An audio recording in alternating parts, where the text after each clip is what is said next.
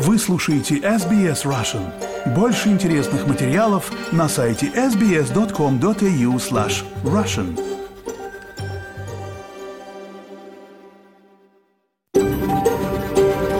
SBS, a world of difference.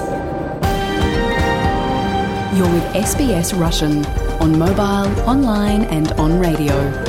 Вы слушаете SBS Russian на мобильных устройствах, в интернете и по радио. Добрый день всем! Сегодня четверг, 30 ноября. Спасибо, что настроились на волну радио СБС. И в этот час программа на русском языке. А в студии сегодня в прямом эфире из Мельбурна для вас буду работать я, Виктория Станкеева.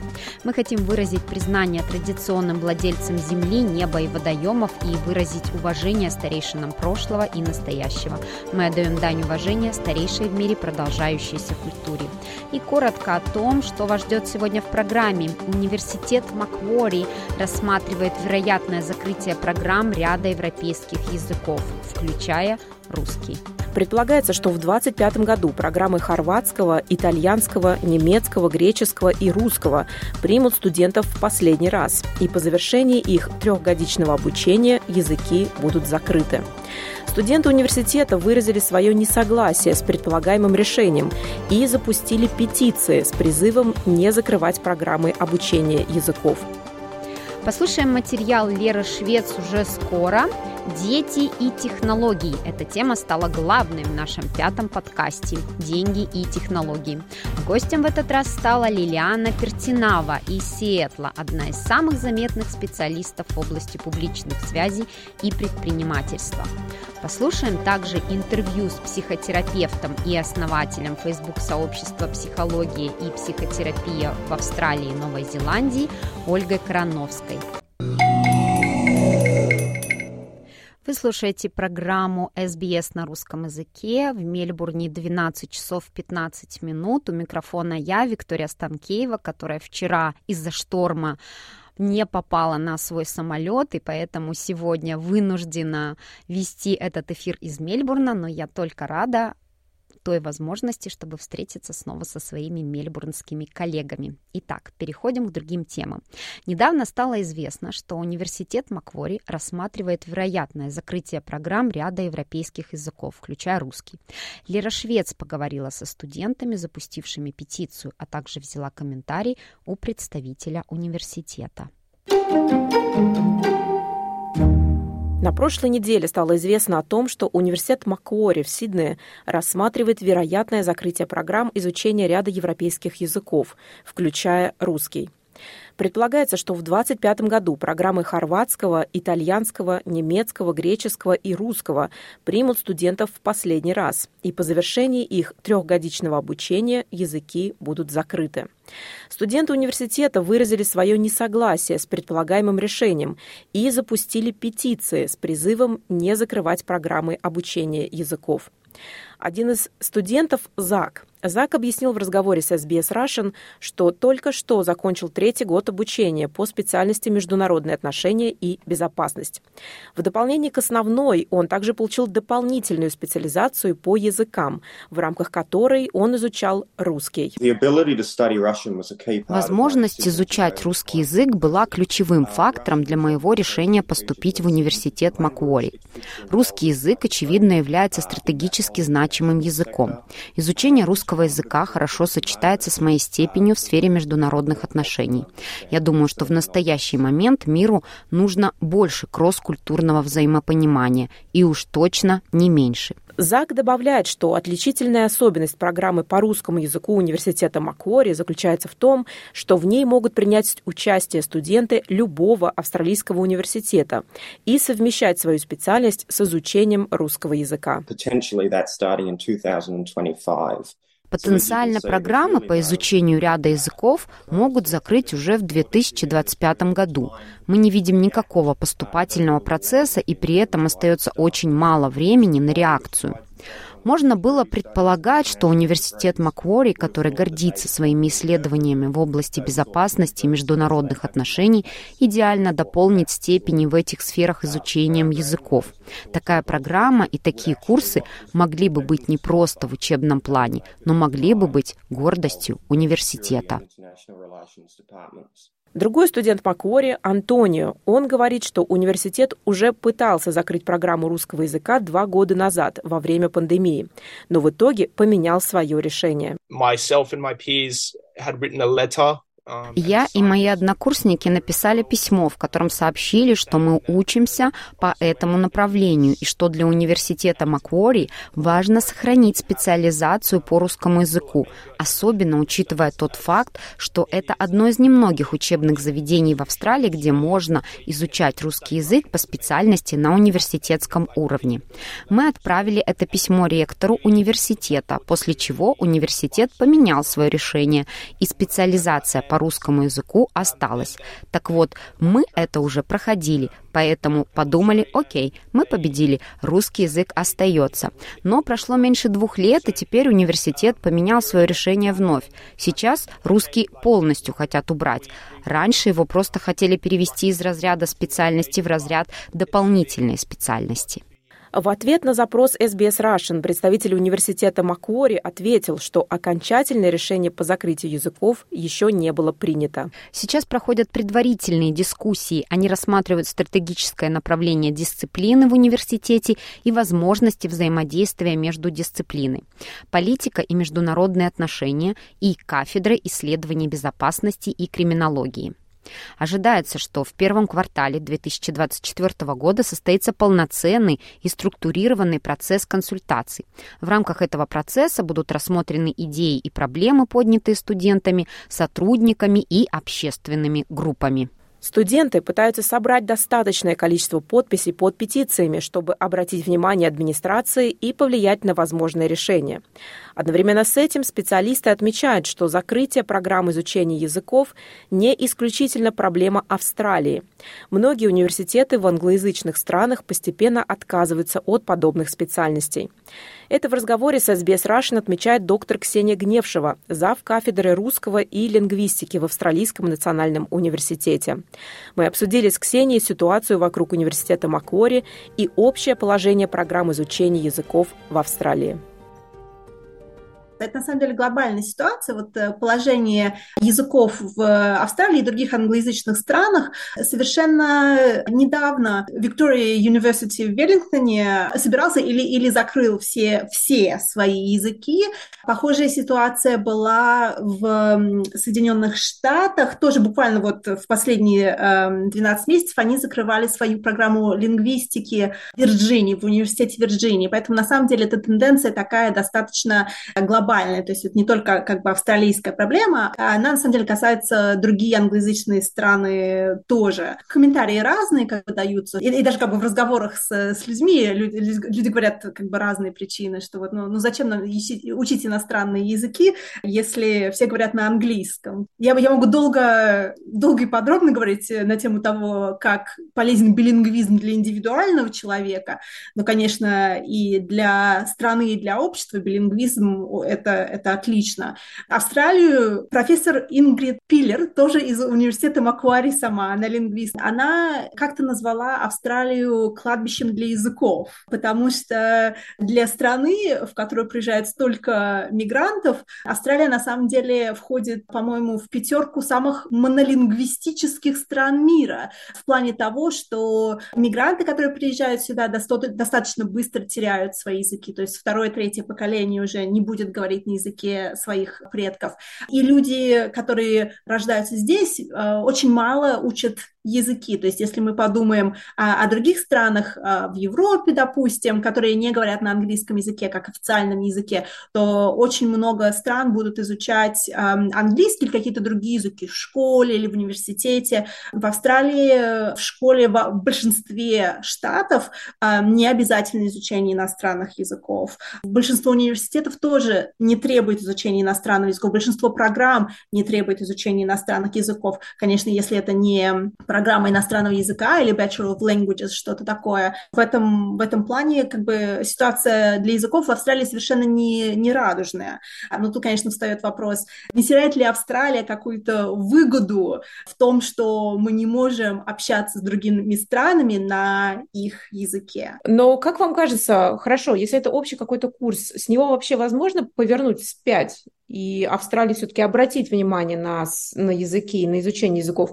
Или это все-таки будет происходить и дальше, и постепенно мы увидим закрытие Конечно, не хотелось бы этого, это, это увидеть. Это сложный вопрос. На самом деле тут нужна достаточная поддержка и общества, и государства, и, и правительства. То есть если правительство как бы говорит, что язы, языки важны, и на самом деле есть определенная поддержка а, языкам в плане того, что когда студенты изучают языки, а языковые курсы часто немного дешевле, чем другие, некоторые другие предметы. То есть есть определенные шаги в нужном, в нужном направлении, но мне кажется, здесь могло, можно было больше сделать. То есть поддержка языков нужна со стороны государства, потому что, конечно, когда университеты э, стоят в таком положении, что нам, нам нужно как-то наш бюджет сводить, э, и, э, и часто получается, что э, начинают урезать программы. И языки это будет только один, один из примеров, то есть это не, не обязательно только языки. Когда я видела новость о возможном закрытии программ языковых в Macquarie University, мне сразу вспомнилось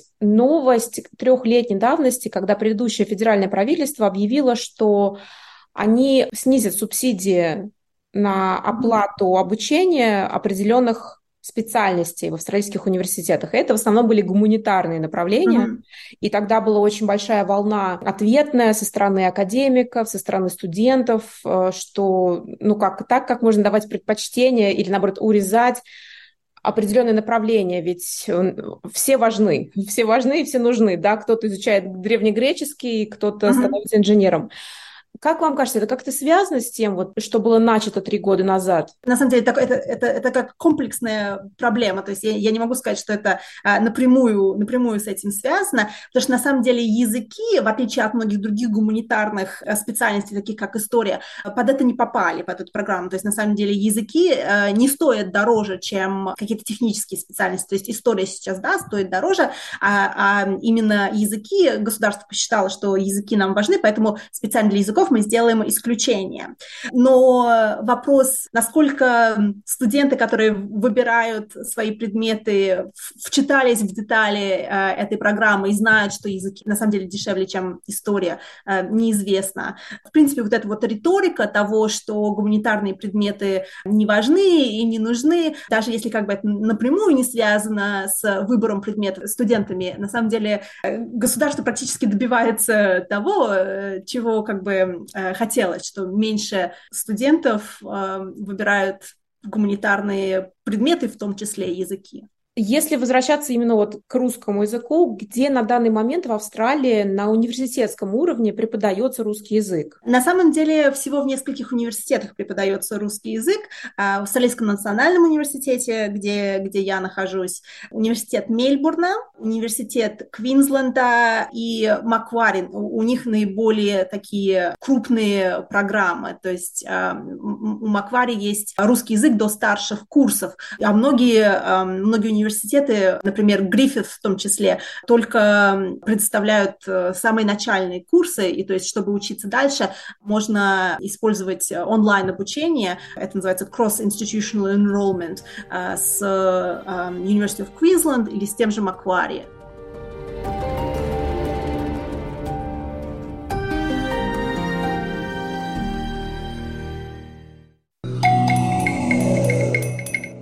Вы слушаете программу SBS. У микрофона Виктория Станкеева. Сейчас предлагаю вам послушать вторую часть подкаста про деньги и технологии, которые веду я и экономист Павел Энтин. Пятый эпизод посвящен теме будущих поколений. Гость подкаста Лилиана Пертинава из Сиэтла, одна из самых заметных специалистов в области публичных связей и предпринимательства, основатель компании Axelion Strategic Communications и наставник в TechStars, одном из ведущих акселераторов стартапов.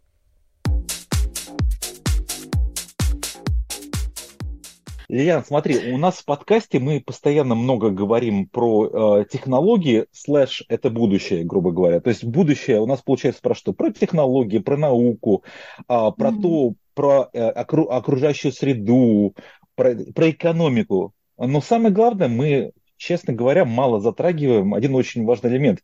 Вопрос, для кого все это? А, на самом деле понятно, что есть такой пессимист, как я, который считает, что наше будущее – это цифровые двойники, летающие на квантовом компьютере в космосе, но все-таки же постараемся прийти к какому-то среднезвешенному оптимизму, почему мы живем. И вот э, тогда скажем, для кого это, то есть для будущих поколений. И тогда скажи мне, а кто они, эти будущие поколения? Какие они? О, о ком речь? У нас хорошее распределение для сегодняшнего выпуска. Ты пессимист, а я оптимист. Ты говоришь, будут цифровые двойники, а я говорю, будут цифровые тройники. На том мы сойдемся. Но если, если серьезно, то э, мне как раз кажется, что я очень оптимистично смотрю в будущее. И э, ты знаешь, на тему для кого, да, это же все-таки про следующее поколение, про наших э, потомков про наших детей, непосредственных прямых потомков. И э, мне недавно в интернете попался такой опрос, в Инстаграме кто-то спрашивал э, из более молодых людей, э, чем я, что типа, а вот есть смысл вообще детей рожать? В мире такая жесть вообще происходит. Надо вообще, как детей-то вообще делать? -то? Куда вы, какой мир мы их вообще в общем, привносим, да, так сказать, что их ждет?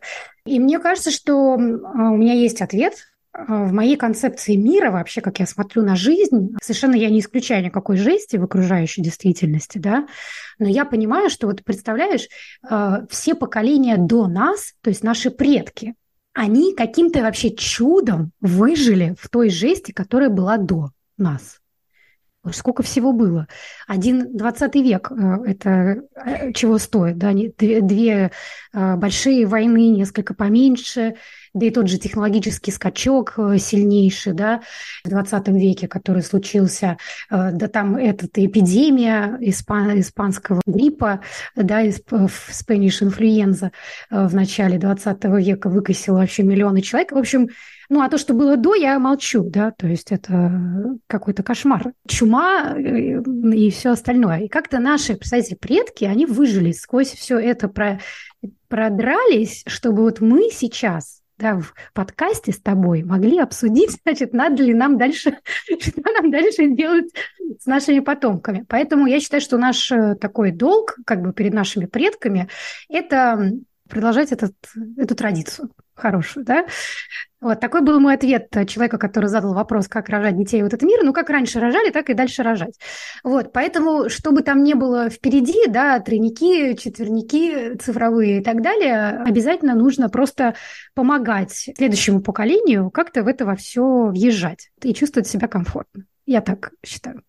Слушай, ну, ты ответила чисто по Хайдегеру. Вот, э, да, поэтому. Очень хорошо, я рада. Да, да, все, все, все свелось к размножению. А, значит, поэтому, ты знаешь, я бы немножечко к другому подвел. Окей, ты очень хорошо сказала по поводу э, технологического скачка в прошлом веке. На самом деле сейчас все обсуждают, что сейчас информационный век, и скачок там еще более существенный, потому что мы за короткий период времени проходим столько, сколько человечество происходило э, изменений там, за там, 2-3 тысячи лет. И это не может не сказываться на, на людях, и не только с точки зрения как бы, э, там, решения там, размножаться или не размножаться, там, как бы приносить мир детей или нет. Вопрос, как это отражается на самих там, детях, на тем, какими они становятся. Вот как ты видишь, какими они становятся? Они, мне кажется, очень крутые. Я вот вижу по моей племяннице, ей 11 лет, она еще все еще, э, наверное, человек этого перехода цифрового, еще не до конца, но фактически живет в Майнкрафте. И мне кажется, что они очень крутые, они очень э, креативные, быстро думают, и их волнуют какие-то вопросы такие вселенские, да, вот все ругают э, несчастную Грету Тунберг э, постоянно, что лучше бы в школу ходила, а не на э, пикеты, да, но на самом деле это же вот такой маркер э, поколения, который думает о планете, в отличие от нас, да, а, они могут в себя вместить эту концепцию вообще, что мы живем на маленькой планете, да, которая достаточно хрупкая. И мне кажется, что еще очень важный такой момент, э, что, к моему большому сожалению, прогресс, он ведь не равномерен. Да? То есть всегда будут такие лакуны, то есть будут какие-то страны или регионы отдельные, да, где будет вот эта вот тотальная цифровизация, может быть, полнаселение будут э, находиться в виртуальной реальности, а, а остальные-то, может быть, в матрицу еще долго не попадут, вот в эту, да, которая нас ждет. И мне кажется, что большая часть мира, и мы это деление, в общем, в реальном времени наблюдаем, да, вот на эти все четвертинки а, мировые. И мне кажется, что так и будет распределяться, потому что где-то какие-то страны, какие-то регионы, они, в принципе, а, отрезаны от технологического, да, от инновации, от прогресса. То есть вот эта вот конкурентная борьба, она тоже влияет на то, как будет прогресс распределен. То есть не только, да, вот э, все время есть такие, знаешь, тезисы о том, что вот этот разрыв э, финансовый между разными категорий, он будет в основном, да, что кто-то позволит, кто-то сможет себе позволить, как Илон Маск, чип себе в мозг вживить, а это будет стоить 500 тысяч долларов, а остальная часть населения не сможет себе чип вживить, да, там, например. И там биохакинг даже тот же уже сейчас мало кому доступен по деньгам. Но дело в том, что ты, мы хотя бы находимся в странах, где он доступен, в принципе. То есть, если поднапрячься, можно как-то и биохакнуться, да, при, при желании. Вот. А есть места в мире, да, и будут они дальше, скорее всего, так и будет все сохраняться, где, в принципе, и, и доступ-то не будет ни, как, ни к чему. Хорошо бы еще как бы к воде питьевой был доступ, э, вообще будет прекрасно, да. Вот, э, то есть вот это меня немножко огорчает по поводу будущего, и поэтому, то есть возвращаясь к Грете Тунберг, да, э, тезис о том, что все-таки следующее поколение думает об этих проблемах, это на самом деле очень здорово. То есть они более осознанные жители планеты Земля, чем а, предыдущие поколения. А, вот это, мне кажется, их отличительная особенность. То есть им легко понятно, что любой молодежи это всегда early adopters, им легко вообще любая технология дается, в принципе, если они получают доступ к ней. Просто мозг более пластичен, легче обучается, это обусловлено биологией просто-напросто, да. А, поэтому дети всегда будут впереди нас во всяких а, штуках технологических, это априори. Но, с другой стороны, вот эта осознанность, это, мне кажется, именно поколенческий переход. Ты очень интересную тему затронула. Ты сказала по поводу некого human augmentation, да, ну, то есть это то, что там, значит, чипы, бионика, а, генетика и все остальное. Понятно, что это очень дорогие вещи, дорогие процессы, пока там они не конвейируются и не скелятся, скорее всего, то есть не все могут себе позволить. Но ты еще упомянула расслоение по другой причине, потому что мы а, живем все в социально-экономических условиях разных, там, научно-технологических условиях разных. И, и на самом деле а, а, сейчас очень много идет разговор по поводу расслоения общества, а, также потому что мы в информационную эру, и за доступ к ресурсу у одних дети смогут иметь доступ к одному, у других к другому. И с учетом того, что сейчас в том числе кроме IQ еще очень важно обращать внимание на EQ, то у, соответственно, у этих детей будет разный доступ, и они по-разному будут как бы, по-разному будут взрослеть и получать разные навыки, на разные возможности. То есть ты считаешь, что расслоение в обществе будет еще более как бы большим, более серьезным?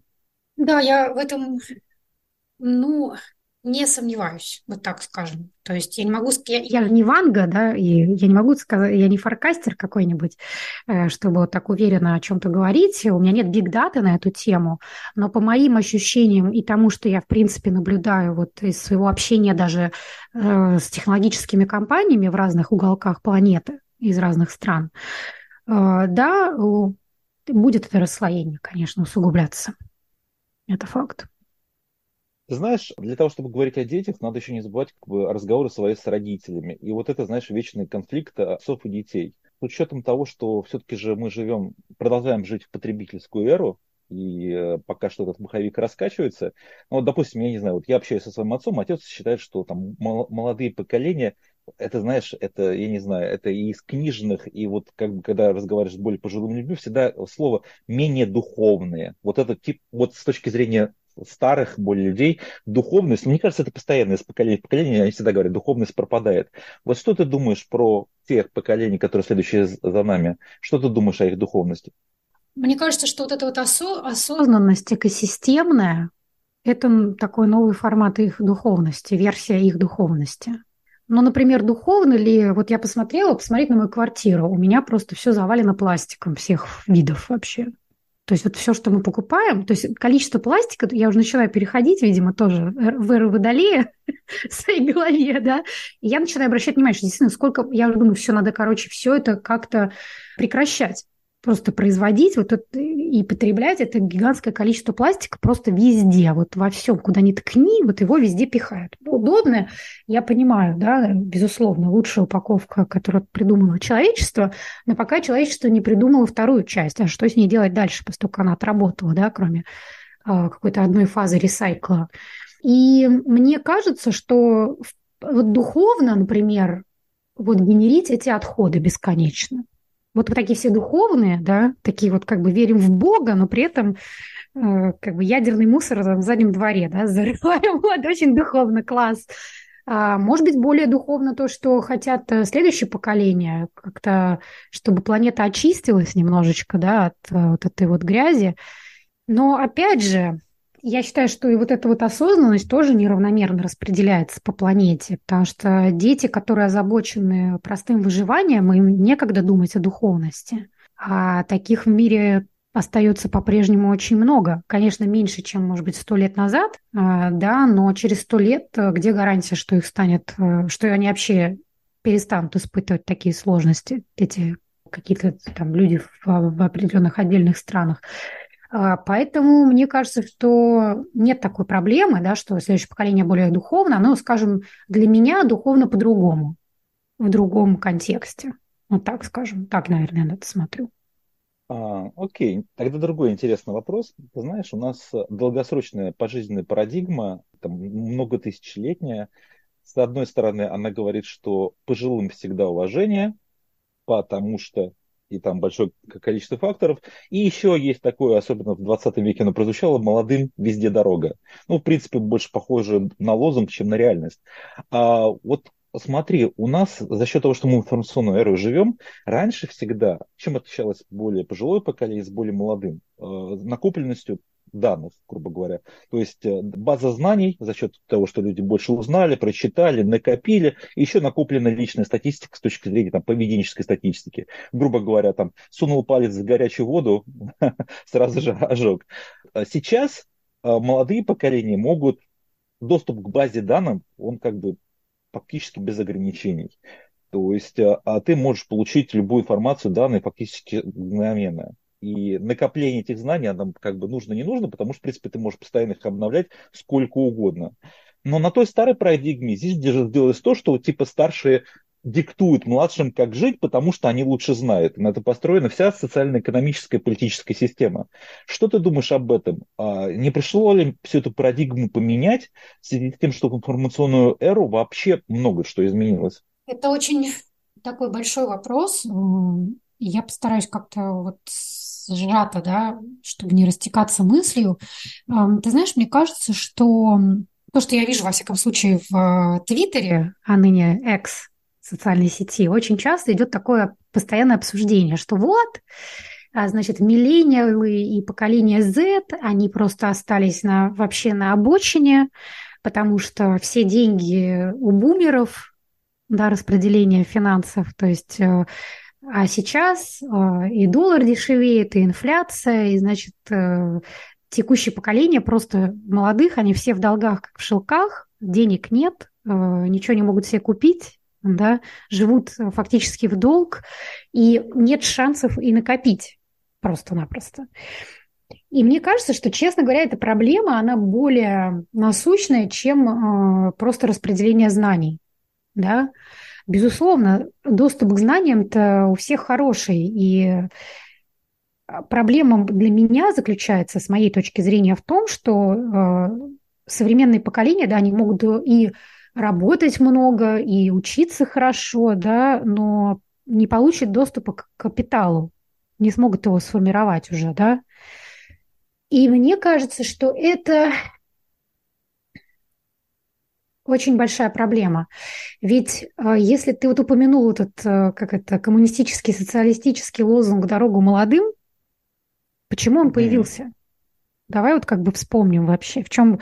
То есть я сейчас не оправдываю коммунизм, я не говорю, что это хорошо, но там было рациональное зерно, и, собственно, оно в чем заключается? В том, что мы видим, да, сейчас э, движение как бы молодой, молодых социалистов по всему миру мы видим на улицах, да, демонстрации. Почему это вообще происходит и сто лет назад, и, сейчас мы видим просто повтор этого цикла, этого же самого цикла, на самом деле, про дорогу молодым. Потому что опять вот это вот все богатство, власть, ресурсы у более взрослых поколений. Давайте посмотрим на наш, так сказать, государственный менеджмент. Там народу по сколько? По 70, по 80, по 90 лет уже? А где вообще молодое поколение? Где дорогу-то молодым? То есть чем это отличается от ситуации вот принципиально, да, сто лет назад, когда у руля были какие-то короли? ну, более ста лет назад, когда, да, там вот, в общем, все двинули как бы этих королей снимать, э, да, в порыве едином, да, а с лозунгом «дорогу молодым» и другим каким-то категориям вообще людей, да, в, в населении в странах разных. А сейчас опять мы имеем ту же самую картину. Опять вот это вот богатство все накопилось у более взрослых поколений, у бельвердерских клубов всевозможных, э, да, полулегендарных и так далее, ну, условных, да, вот это вот какого-то... Э, это бельвердерский клуб просто людей, кто просто вот кому сейчас 60, 70, 80 лет в развитых странах да, которые смог, смогли воспользоваться экономическим ростом послевоенным прежде всего после Второй мировой войны, накопить кучу денег и оставлять их у себя. Дальше что делать молодым в 21 веке? Возникает большой вопрос. И при том, что они вот могут быть образованные, да, такие все осознанные, а как они будут э, себе строить жизнь-то? За счет чего, да, вообще возникает вопрос. И вот это для меня, вот мне кажется, что это вообще, знаешь, провоцирует такую не просто какую-то а настоящую социальную напряженность и риски создает определенные. Э, в общем, если, так сказать, вот это более взрослое бумерское поколение не отпустит вожжи, а, мы не знаем, каким последствиям это через 20-30 лет может привести. Вот в чем проблема. Будет там не до технологий. Конечно, хочется верить, что как-то все они а, уйдут на пенсию как можно скорее, но я что-то как-то сомневаюсь. Тем более с чипами и, как говорится, биохакингом, который сейчас доступен становится желающим. Да. У тебя прямо, знаешь, нота такая, что все в руках каждого человека. Это тоже обнадеживает, то есть, э, что человек сам может решить. То есть, как бы ни менялись эры, как бы ни менялись технологии, как бы что ни менялось, все равно все остается в руках у человека. Это очень важно, это обнадеживает. И знаешь, как бы будем жить, будем жить этим. Спасибо. Да. Спасибо. Спасибо тебе. Очень классно. Спасибо, Лиана. Спасибо. За, да, спасибо за отличный диалог. Напомню, что это был отрывок из нашего пятого эпизода подкаста «Деньги и технологии». Если вы хотите послушать этот подкаст полностью, вы можете сделать это на нашем сайте SBS Russian или в любом приложении для подкастов. Для этого просто введите фразу «Деньги и технологии» на русском или английском языке и слушайте этот и остальные подкасты. Сейчас мы прервемся на короткую паузу, после которой вас ждет интервью с психотерапевтом Ольгой Ольга Короновская. Не переключайтесь. Сегодня мы записываем интервью с психологом и основателем Facebook-группы «Психология и психотерапия в Австралии» Ольгой Короновской. Ольга, здравствуйте, давно мы с вами не слышались. Да, здравствуйте, Виктория, да, действительно давно. Мы с вами записывали цикл интервью, но давайте для тех, кто давно не слышал, забыл или, может быть, не слушал наше интервью, расскажите, пожалуйста, о себе, как вы пришли в психологию и в психотерапию. Да, да, конечно. На самом деле моя история довольно необычна для этой профессии. Я, пожалуй, с лет девяти знала, что хочу быть психологом, точнее, не медицинским психотерапевтом. Да, так будет, наверное, правильнее мне назвать. И тогда мало что было известно о нашей профессии. Это не было так популярно, как сейчас. И я помню, знаете, что как-то спорила с папой моей подруги о том, есть ли будущее у психологии. Он в него не верил, да, а я, наоборот, считала, что будущее за психологией и психотерапией. Это было лет 20 назад. И, собственно, свою мечту я осуществила, да, поступив в 17 лет, в 17 лет да, на психолога и получив общей сложности два высших образования, Одно в сфере психологии, второе в сфере немедицинской или, точнее, прикладной психотерапии. Вот. Ну и также пройдя тренинг по психоанализу. Ольга, расскажите о группе, даже может быть не группа, это больше как сообщество психология и психотерапия в Австралии. Как к вам пришла идея ее создать и какие цели стояли тогда перед вами и трансформировались ли они сейчас? Или остались прежними? Да, конечно. Ну, начну с того, что группу я создала чуть более восьми лет э, назад. И сейчас мне помогает моя команда модераторов да, из четырех замечательных психотерапевтов. И в целом э, с момента создания группы в ней всегда были модераторы, да, люди, которые способствовали развитию группы, за что им, конечно же, огромное спасибо. Кстати, с недавнего времени группа называется «Психология и психотерапия в Австралии и Новой Зеландии» мы решили, что нужно расширяться. Да, вообще группа создавалась, э, так сказать, на пустыре. И в таком пространстве, знаете, где никто никого не знал, э, ну, так может быть точно, разве что. И психологи, канцлеры, психотерапевты э, русскоязычные, я имею в виду, друг с другом особо не взаимодействовали тем, тем более не находились в каком-то общем пространстве. И также те, кто искал русскоязычных специалистов или какую-то информацию в данной сфере, чаще всего искали либо через знакомых, либо через другие женские, например, группы да, на Фейсбуке. Но информация в таких группах иногда, э, честно сказать, меня в шок повергала. Я имею в виду именно относительно информацию относительно психологии, психотерапии. Ну, например, когда э, себя мог рекламировать человек без психологического образования или там психотерапевтического, да, или образования канцлера. Или когда кто-то писал о том, что может помочь разрешить там проблему за одну-две встречи. Ну, такое невозможно на самом деле. Вот, ну и многие какие-то подобные вещи. И поэтому я решила, что вообще-то нужно создать такое пространство, в котором информация будет актуальная, качественная, и самое главное, рекламировать да, свои услуги смогут только проверенные специалисты. Собственно, такую задачу я перед собой ставила. То есть профессиональный нетворкинг для э, специалистов и э, возможность получить э, качественную информацию э, о психологии и психотерапии. А каким образом ваша группа способствует развитию русскоязычного профессионального сообщества психологов и психотерапевтов в Австралии? Самое главное, наверное, эта группа объединяет русскоязычных специалистов в сфере душевного здоровья Австралии, да, и теперь и Новой Зеландии, что дает возможность профессионального нетворкинга, да, как я уже упомянула. Также мы организуем встречи онлайн и офлайн. Вот, например, в прошлом году состоялась первая живая встреча русскоязычных психологов и психотерапевтов. И приятно было, что на ней присутствовали, кстати, специалисты из разных городов. То есть встреча проходила в, Сид... в Сиднее, а приехали, точнее, прилетели люди из разных городов Австралии. В этом году, кстати, 9, 9 декабря в Мельбурне состоится еще одна живая встреча. Поэтому, если кто-то хочет присоединиться, да, из специалистов, еще не поздно зарегистрироваться через наших модераторов. А, естественно, такие встречи, они бесплатные. Это просто как э, знакомство, скажем так. Также в, рамках нашей группы я периодически организую группы поддержки, например, для начинающих психологов да, и психотерапевтов, супервизорские группы. И, кстати, в течение длительного времени функционировала интервизорская группа, которая сейчас не работает, к сожалению, но любой психолог, да, психотерапевт или канцлер, у которого есть опыт работы более пяти лет, может создать такую группу на базе уже непосредственно нашей группы, группы на Фейсбуке. Э, и для этого нужно просто мне лично написать. И я напоминаю, что интервизорские группы проводятся бесплатно. То есть в рамках именно нашей группы, я имею в виду. Спасибо за эту информацию, Ольга. А какие темы и обсуждения наиболее популярны среди участников вашей группы? Мне кажется, что самые популярные это темы, ну, наверное, все-таки про отношения. Вот, и в частности, детско-родительские отношения, конечно, там романтические отношения, темы денег, там, психологии денег. Выбора специалистов, кстати, в сфере душевного здоровья тоже достаточно такая популярная тема. Или поиска специалистов, вот часто ищут, да, там, специалистов в своем городе русскоязычного.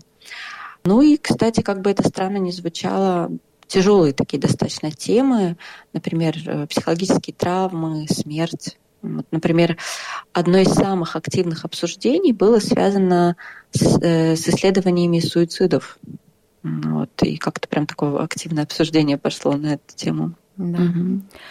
А как вы поддерживаете безопасное доверительное окружение для обсуждений тем в вашем сообществе? А, ну, во-первых, наша группа, она закрытая. То есть это уже дает ощущение безопасности. Хотя она, конечно, не маленькая, но тем не менее, да, все равно как-то спокойнее, когда ты знаешь, что группа закрыта. Ну и во-вторых, э, мы очень серьезно регулируем любое агрессивное взаимодействие, поддерживая доверительный фонд группы.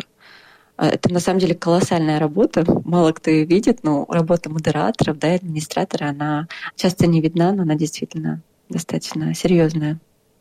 Поэтому мы следим за этим фоном безопасным. И последний вопрос. Какие планы есть на будущее для развития группы и сообщества и продолжения ее миссии? О, планов много на самом деле. Мы хотим э, привлекать больше специалистов, естественно, в том числе и к нашим интервью со специалистами. Мы проводим такие в рамках группы которые как раз могут быть полезными для тех, кто ищет психолога или психотерапевта, а также для тех, кто ищет свой путь в этой профессии. Кроме того, мы собираемся записать ряд интервью с теми, кто хочет поделиться своим опытом прохождения терапии или просто рассказать свою историю, которая может мотивировать других. То есть это уже интервью не с психологами, а с психотерапевтами. И кроме того, мы планируем запустить проект, в котором с несколькими коллегами будем раскрывать различные вопросы с точки зрения психологии, психотерапии. Это тоже все в рамках группы, естественно. Возможно, это будет киноклуб, может быть, что-то другое. А, ну, и есть, конечно, у нас еще планы на расширение группы, может быть, взаимодействие какое-то более активное с другими группами, но об этом я, возможно, в другой раз когда-нибудь расскажу.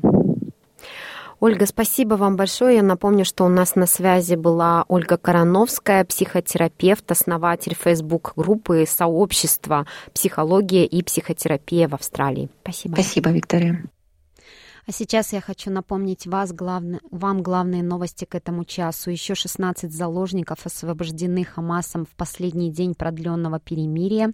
Австралия работает над тем, чтобы вывести из Газа еще 67 своих граждан. Служба безопасности Украины утверждает, что украинские хакеры взломали сайт Минтруда России и жителя Москвы с инвалидностью арестовали на 10 суток за надпись «Нет войне, на снегу. Наша программа подходит к концу. Сегодня для вас работала я, Виктория Станкеева. Я желаю вам спокойного завершения рабочей недели. Пожалуйста, берегите себя и своих близких. Хотите услышать больше таких историй? Это можно сделать через Apple Podcasts, Google Podcasts, Spotify или в любом приложении для подкастов.